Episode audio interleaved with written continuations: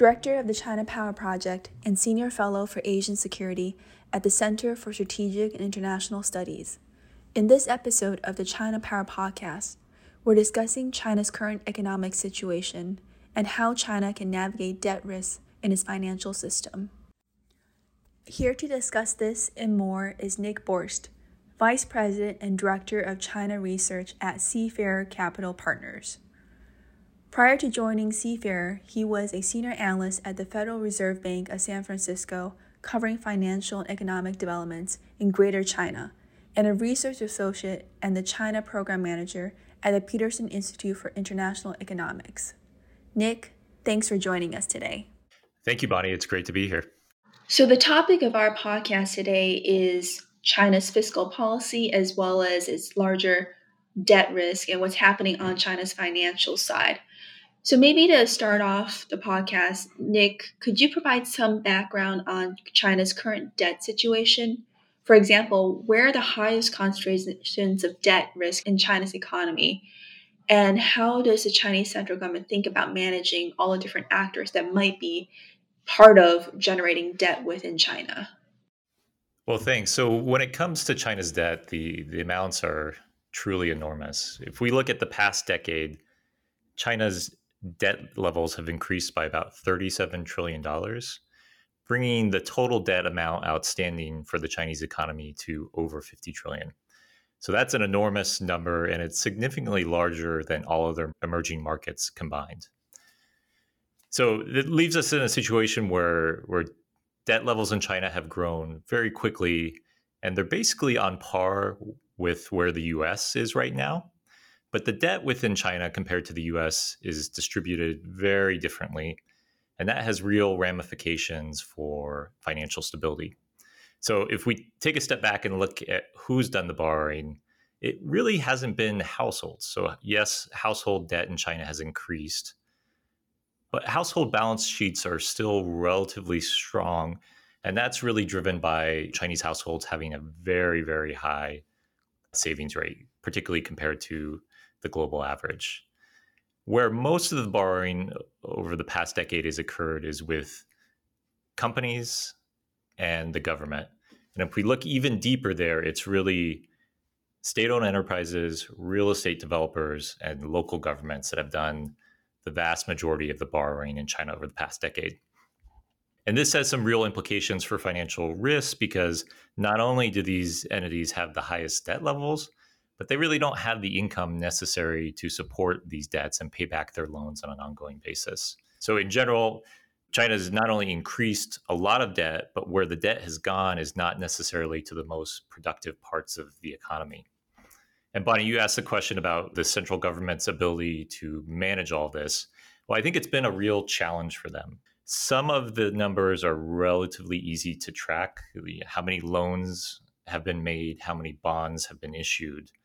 But the indebtedness for a lot of these borrowers has been much more difficult to get a handle on, whether it's kind of local government financing vehicles or real estate developers.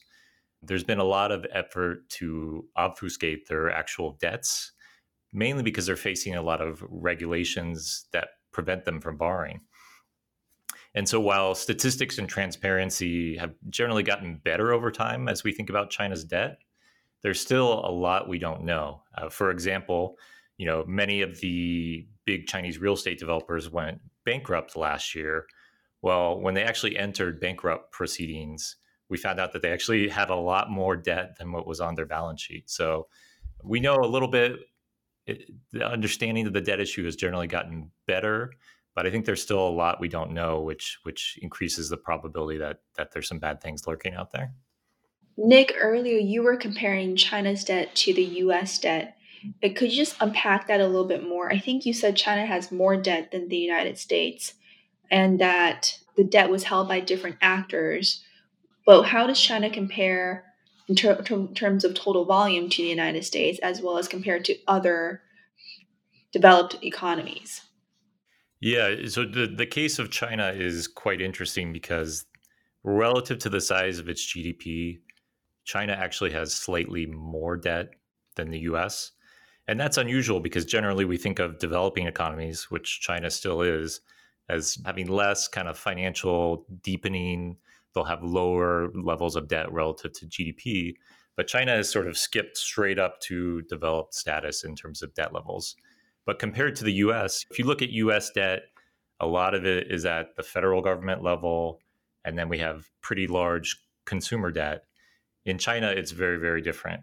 In the case of China, it's corporations, particularly SOEs and real estate developers, and then local government debt.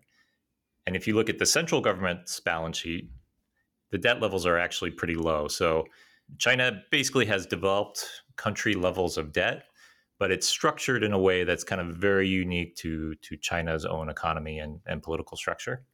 And in terms of Chinese debt and what how China is dealing with it, what have been the policies under Xi Jinping to combat financial risk, and have they been successful? So, Xi really came into power in China during the heyday of rapid credit growth and the expansion of the shadow banking system. And I believe there was initially sort of a, a willingness to let this type of financial expansion occur, to allow more private sector credit. But things changed very distinctly in 2015 so, if the audience will remember back to what was going on in the Chinese economy in 2015, there was a huge stock market meltdown. We began to see real large scale defaults in the shadow banking system. And China had to spend nearly a trillion dollars of its foreign exchange reserves to prevent the currency from depreciating. So there was a real kind of sea change after that point where Xi and the banking regulators at the time really got serious about financial risk, you started to see that emphasized as a major priority for the government. There was a large scale deleveraging campaign that got started during this time. And they made some progress on this. Uh, we saw corporate borrowing in China basically slow relative to GDP. But things really got pushed aside again during COVID. And with the onset of COVID and the damage that that was doing to the Chinese economy, Beijing once again leaned heavily on local governments to borrow and stimulate the economy. And so we've seen once again that local government debt is increasing very, very rapidly and has the potential to be a real source of financial risk for China. That provides a natural segue to unpack a little bit about the high concentrations of debt that you mentioned across different actors. You just mentioned some of the debt on the local government was a result of borrowing from local government to stimulate the economy. What explains the high amounts of debt, for example, by the SOEs, by the real estate companies, and other actors in the system? You mentioned that generally the amount of debt in the central government is relatively low, right? Yeah. So for local governments, I think it's quite clear that they are essentially forced to borrow a lot because of the way China's fiscal system is structured. So at the expenditure level, China is one of the most decentralized fiscal systems in the entire world. It, it's kind of surprising when you look at how the Chinese system is centralized in so many other ways. When it comes to what local governments are actually responsible for for spending, they do a lot. So it's healthcare, infrastructure, education, social insurance. A lot of those spending burdens fall directly on local governments. But the problem is on the revenue side, it's hugely Im- imbalanced between them and the central government. So local governments are responsible for around 80% of total expenditures, but they really only get about 50% of the tax revenues. So they are very heavily incentivized to find ways to raise revenue off balance sheet. So some of that is borrowing through local government finance vehicles, and a lot of that has been relying on land sales. So selling land to real estate developers and pocketing pocketing the revenue from the transaction. So to the three groups that are most indebted, whether it's local governments, real estate developers, or SOEs, a lot of it traces back to the imbalances in the China's fiscal system. So local governments borrow because they're forced to to meet their spending requirements real estate developers have been urged on to to develop China's property market and borrow very heavily to buy properties. And SOEs, particularly local SOEs, borrow huge amounts and really have what we call soft budget constraints where they're not forced to pay back the entirety of their loan. They're able to borrow new funds to repay old funds. All of this, in my opinion, really ties back to China's fiscal system and and the way it's it's imbalanced and the pressure that puts on local governments to continue to borrow.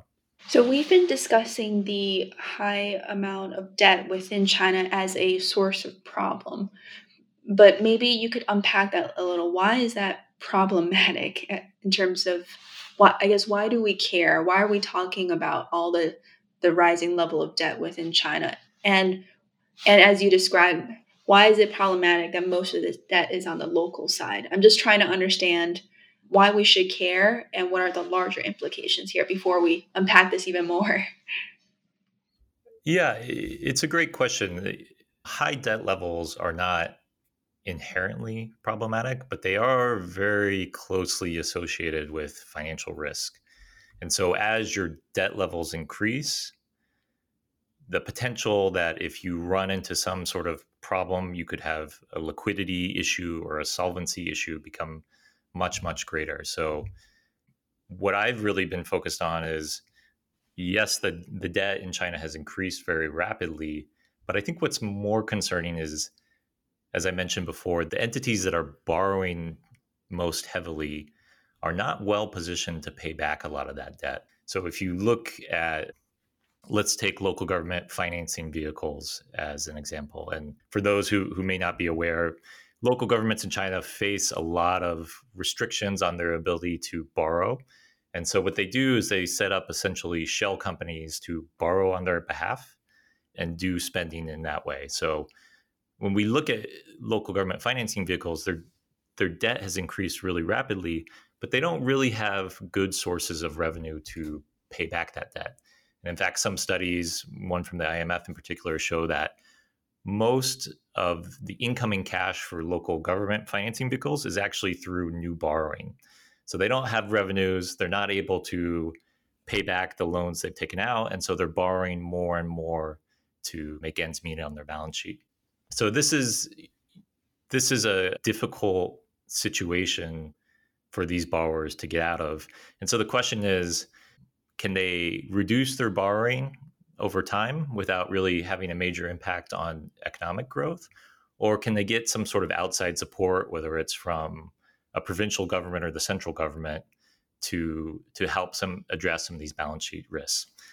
But to return to the to the original question, Bonnie, I think the key is not that debt itself is necessarily bad, but if it's being borrowed by those without the, means to pay it back, it really increases financial risks across the economy, and it makes it makes it much more likely that China might experience some bouts of financial instability going forward. So, just to make sure I understand what you're saying, so if a local government is not able to pay off its debt, what happens then? Because you were also mentioning that there's a possibility that the provincial government or central government could provide outside support. But what happens? Does a local government default? Or I guess I, I don't, I'm not an economic expert, so I don't quite understand what happens when a local government is not able to, to repay debt. Yeah, we have not seen yet any major local government defaults. What we have seen is some local SOE defaults, particularly on some SOE bonds. And that's been a real shock to the market because people have thought if it's an SOE, it's backed by the government, there should be some support. When we have seen SOE defaults, it's been a wake up call for many in the market that, wow, maybe these things are, are riskier than we thought. When it comes specifically to local government direct borrowings, as I mentioned, we haven't seen defaults, what we've seen is some really messy workarounds where loans that were going to default were essentially extended with long interest free periods. But you can see that the, the pressure in the system is actually continuing to build, and there's more and more local governments that are having to cut back on infrastructure projects or are late on paying salaries for their workers.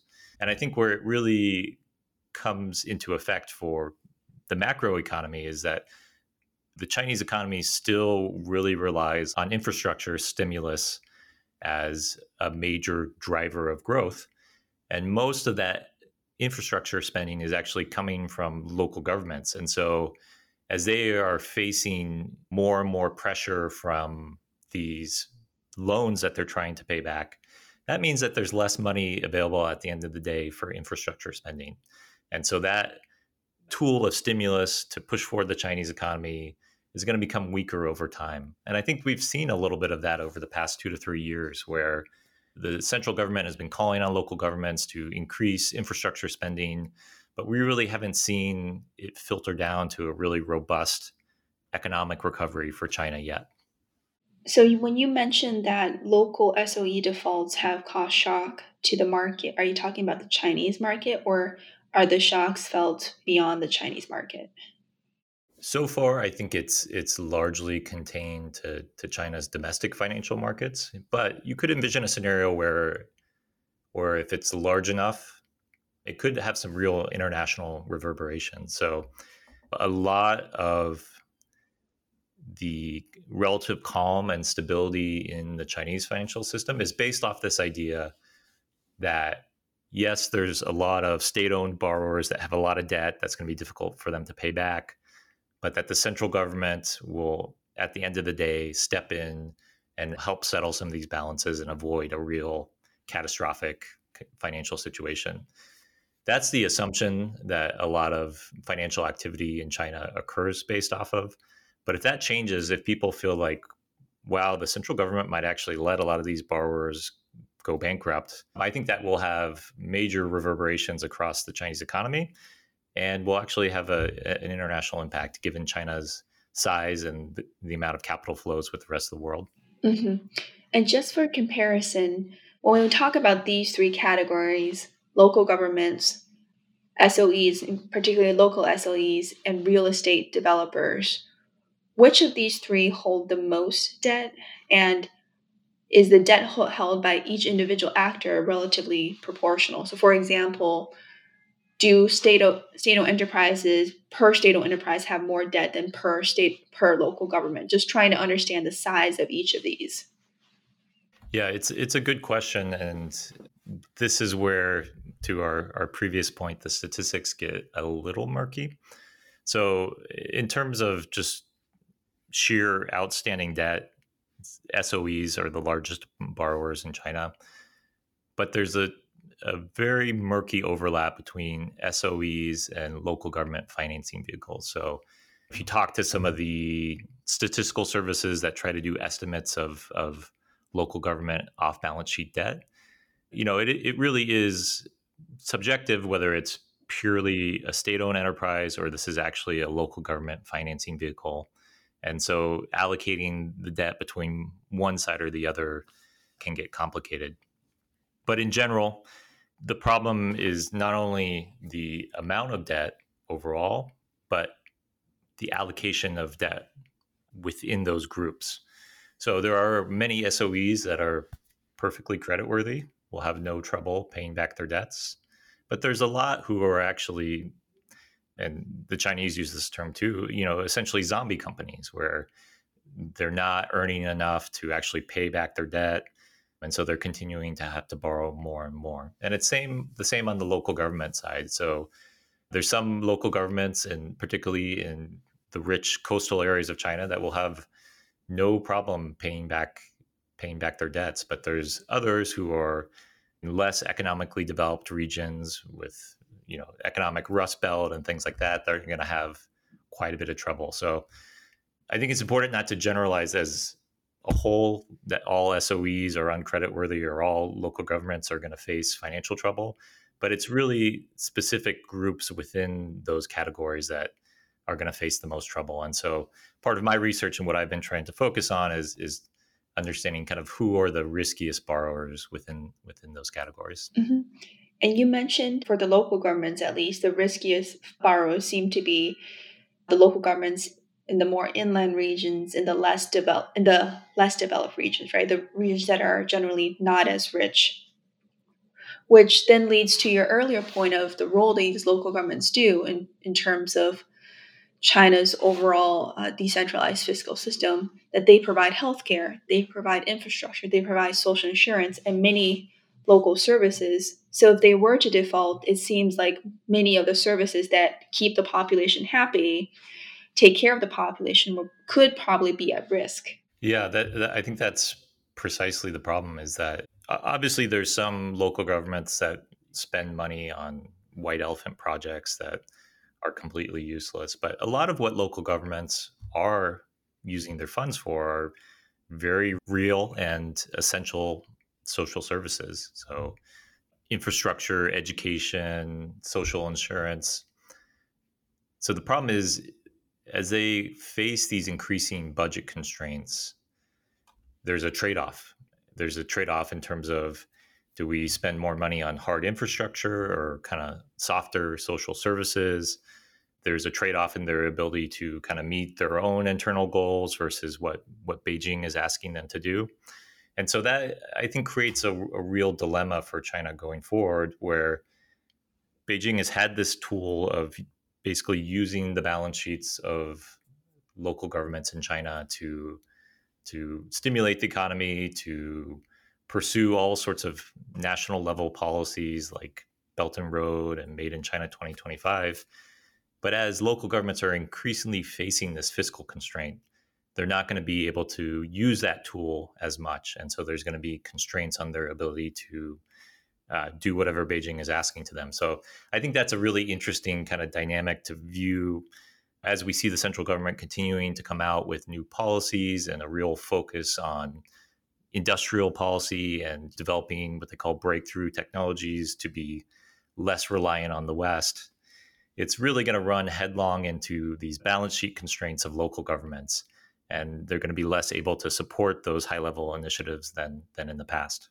Could you explain a little bit more? I think I'm not necessarily getting the connection. So it seems like what you're saying is that these major initiatives, whether on the technology side or BRI side, rely on the local governments to take initiative, as in the local government has to put in the initial funding for them, or how, how do these central initiatives get translated and impact the local local government debt level?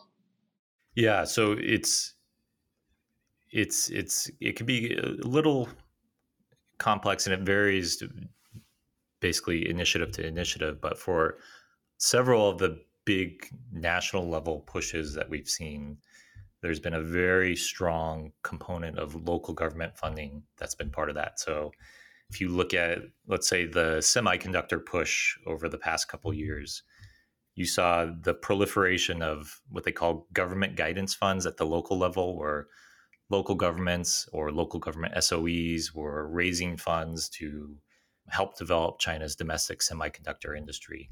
And that has a real cost. So they are borrowing and spending in order to support national priorities. So to the extent that they're increasingly encumbered by their own balance sheets and can't borrow as much or you know are having to put more and more effort into servicing their existing debt that means that next time beijing comes and asks them to support a national initiative they just have less financial firepower available to do so or if they do decide to kind of su- support it full heartedly, that means they're going to have to borrow a lot more and their own financial situation is going to become even more precarious.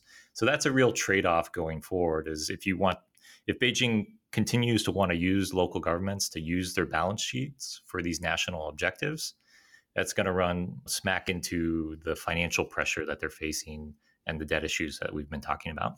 I guess two related questions. Does Beijing have to leverage the local governments for these initiatives? And secondly, we've talked broadly about local governments and the high level of debt, and you've noted inland poor poor regions have more debt. But do you have a figure, a rough figure? Is it 50% or more of local governments are have high amount of debt or is it higher than that or lower than that? Just just to get a macro picture of this. So on the question of whether beijing has to use local governments use their balance sheets for these national initiatives it doesn't. It certainly doesn't and um, you know that's one thing i think comes through very clearly when you when you look at the distribution of debt within china the central government's balance sheet is basically pristine. China's central government debt relative to the size of its economy is very, very low. And the Chinese Ministry of Finance can actually borrow at lower rates than the US Treasury right now. So there's a lot of fiscal capacity on the side of the central government to use its balance sheet and spend on some of these projects.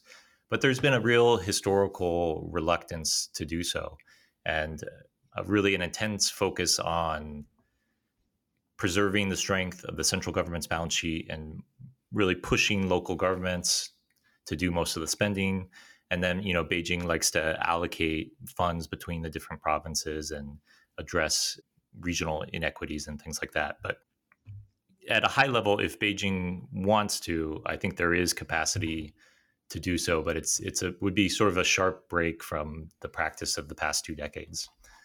On the issue of of which local governments are facing the biggest debt issues or which are the most highly indebted, as I mentioned, it's it is generally the case that it's worse amongst the inland provinces, but that's not entirely true. And if, if you look at the total numbers, you know, more than half of Chinese provinces have a debt to GDP figure, and that's if you include both their official debt and the off balance sheet debt that they've been doing through local governments greater than 60% of GDP, which is a pretty pretty high number for a local government. So I think across the board, relative to what we see in other countries, it, it's pretty high high debt levels for local governments. And then there's let's say if the average is is somewhere between 60 to 70 percent there's a few that are you know in the 140 percent or so so high high averages across the board but a few localities that are, are really quite exceptional in how much they borrowed wow thank you seems like a very um very problematic situation that China is facing. So, Nick, what you describe is a relatively bleak picture in terms of China's uh, fiscal situation, particularly on the local government side. And it relates to an art- recent article that you wrote for the China Leadership Monitor, in which you describe China's balance sheet challenge. I think we've talked a bit about this challenge, but I want to turn to you if you want to elaborate a bit more about this challenge and why it's so important. Yeah, the the situation certainly is pretty challenging for for China. But I don't think it's necessarily that bleak because as I outline in the paper, there's actually some options that that Beijing has available to it to try to solve this issue. So the first option, and we touched upon this a little bit, is the central government could just use more of its balance sheet. It could borrow and help pay off some local government debts. It could recapitalize the banks. It could forgive some SOE debts. Those are all things that the central government really does have the fiscal capacity to do and could could reduce some of the real acute financial stress. That's option 1. Option 2 is Beijing could get serious about really fixing the fiscal situation in China. So that would mean really establishing a system where local governments have the revenues they need to meet all these spending priorities. And that would lead to much less need on their behalf to go out and borrow and do all this off balance sheet stuff. The third option would be to sell some state assets. So, taking SOEs and state land and other assets and actually selling them to raise funds to pay off debts.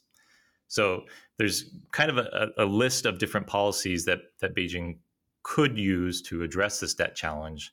The problem is, I don't think that they're going to do any of those or do any of them very completely, and that's really because I think it really cuts against the framework through which Xi Jinping sees the economy and his desire for greater centralization, greater control over local governments, a larger role for the state in the economy all those three policy options that I mentioned, those all kind of cut against that. And so while there's a list of options they could choose from to help address this problem for political reasons, I think they're they're really unlikely to do so. Just to make sure I understood that correctly, Nick, I thought you said Xi believes that there should be a more central control of the economy. So wouldn't the central government being more involved in how the local government either uses their money or providing more revenue to the local government, wouldn't that align with what Xi Jinping wants in terms of more control? Well, I think he wants the best of both worlds, where they have greater oversight over local governments, that they have more discipline on local government spending and borrowing. But there hasn't been a real willingness to do anything that would compromise the central government's own balance sheet. So essentially, they they've in, from my perspective, they very much like the way the current system works. Of Beijing doesn't have to borrow a lot itself; it collects a bunch of the tax revenues and gets to decide how it's distributed, and that they keep a very tight lid on local governments by really controlling how much revenue they have access to. So that's a, a system, in my opinion, that serves the central government's priorities pretty well. But it, it's a difficult situation for, for local governments and leads to a lot of this borrowing activity that we've been talking about. I see. So, in some ways, it seems like the central government would prefer the local governments to be to be taking the risk instead of the central government taking that risk. Exactly, and I I think you know this this has long been a priority in in Beijing to avoid anything at the central level that is could be constituted as a financial risk to avoid any situation where you know I think the, the in some ways the Asian financial crisis still looms very large in, in the mind of China's leaders of they saw many of their neighboring economies whether it's Korea or Malaysia or Indonesia really brought to their knees by the Asian financial crisis and forced to seek outside assistance and had a lot of domestic internal turmoil as a result of of what was going on financially.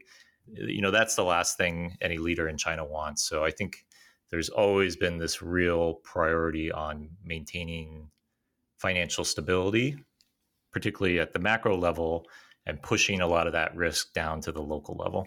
Great, thank you. Let me shift gears a little bit and ask you about what's happening now given the close of the two sessions or Lianghui. As you watched that major event, did you see anything surprising coming out of the two sessions concerning China's financial or fiscal policy? Yeah, well, I guess the the shakeup of the financial regulator was a bit of a surprise. Although I guess maybe it shouldn't be because they they seem to do a, a regulatory restructuring every couple years now. But we did see kind of a major restructuring of how financial regulation will work in China. And a key component of that, I think, is strengthening the banking regulator and taking some of the financial regulation authority away from local governments. And so I think the fact that they're doing such a major financial restructuring really indicates that they're still very aware of how many financial risks are out there and that the current system is not well suited to address it. The other thing that came out during the two sessions was just a continued focus on addressing local government risk. And there was some specific language about needing to restructure it. So we may see a little bit of movement in that that department where, like in 2015, they did a big local government debt swap where a lot of the off balance sheet debt was brought on balance sheet at lower interest rates and longer duration. So nothing too too surprising came out, but I think the fact that they're still clearly so concerned about financial risks and particularly about local government debt indicates that they know that these are major problems that they have to address. Great. Okay, so Nick, I want to close by asking you one final question to have you look a little bit into the future. So, looking forward, how do you view China's debt situation in 2023? You mentioned some of the measures that China could take to resolve it and a growing recognition, at least in the two sessions, of the problems with local debt. Are you confident that we'll see some significant changes in 2023, or do you think it will take a longer time for China to really start addressing some of these problems? Yeah, you know, I, I think when we look at the Chinese economy this year, things will get a little better compared to last year. And that's really because a lot of the most economically damaging policies have been reversed. So, COVID zero has ended. That's a big help for Chinese consumption and investment. The crackdown on the real estate sector has eased up significantly. That's likely to help not only real estate developers, but also local governments, which rely a lot on those land sales. So that gives China a bit of breathing room in 2023 to address some of these issues.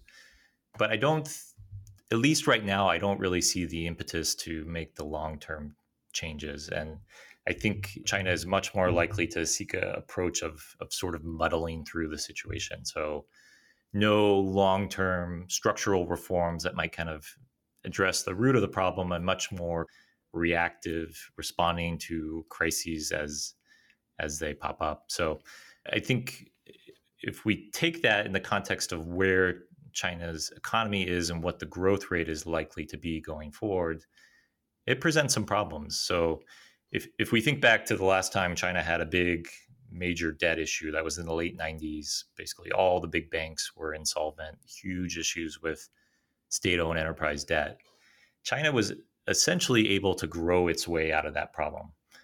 Growth was so high during that period, the Chinese economy was growing 8, 9, 10% a year, that the debt problems that were quite large in 1999, by the middle of the 2000s, weren't quite as pressing. But China doesn't have that option anymore with where we think growth is going to be. So, in a Chinese economy that's growing 3, 4, maybe 5% in good years, China can't grow its way out of its debt problems in the same way as it did in the past. So I'm worried that the the approach to muddling through is is not going to work for China this time. So I'll be watching very closely and and looking to see if some of these deeper reforms that I mentioned earlier actually get underway. Nick, can you explain a little bit more by what you mean that China before had the option of growing its way out of debt? I don't quite understand what that means. Yeah. So if you take the the example of of the big state owned banks in the late '90s, they had these huge outstanding non performing loans that were really, if they were all forced to be recognized at the same time, would push those banks into bankruptcy. So what they did through a variety of different mechanisms is stretched stretched out the recognition of those bad loans. So the banks didn't have to realize all those losses right at the same time. They they generally did it over the course of let's say 10 to 15 years. However, by the time we get 10 years down the road in the late 2000s, the Chinese economy is a lot lot bigger. And so those debts that would have been enough to bankrupt the banks in the late 90s are much much lower relative to the size of the banks in the late 2000s and so they're more easily able to absorb the losses. So that's what I what I mean when I say growing your way out of debt when your economy is growing very rapidly, you can essentially get yourself out of some bad situations by just waiting on recognition of, of the bad debts until your economy is big enough to handle them. Um, that option doesn't really work for China anymore because the economy is going to be growing, we think, much more slowly in the future. So China can't grow its way out of a bad financial situation like it did in the past. Great. Thank you, Nick, for the clarification and for a fascinating and rich discussion on China's debt situation as well as fiscal policy. Thank you again for joining us today. Thank you so much, Bonnie.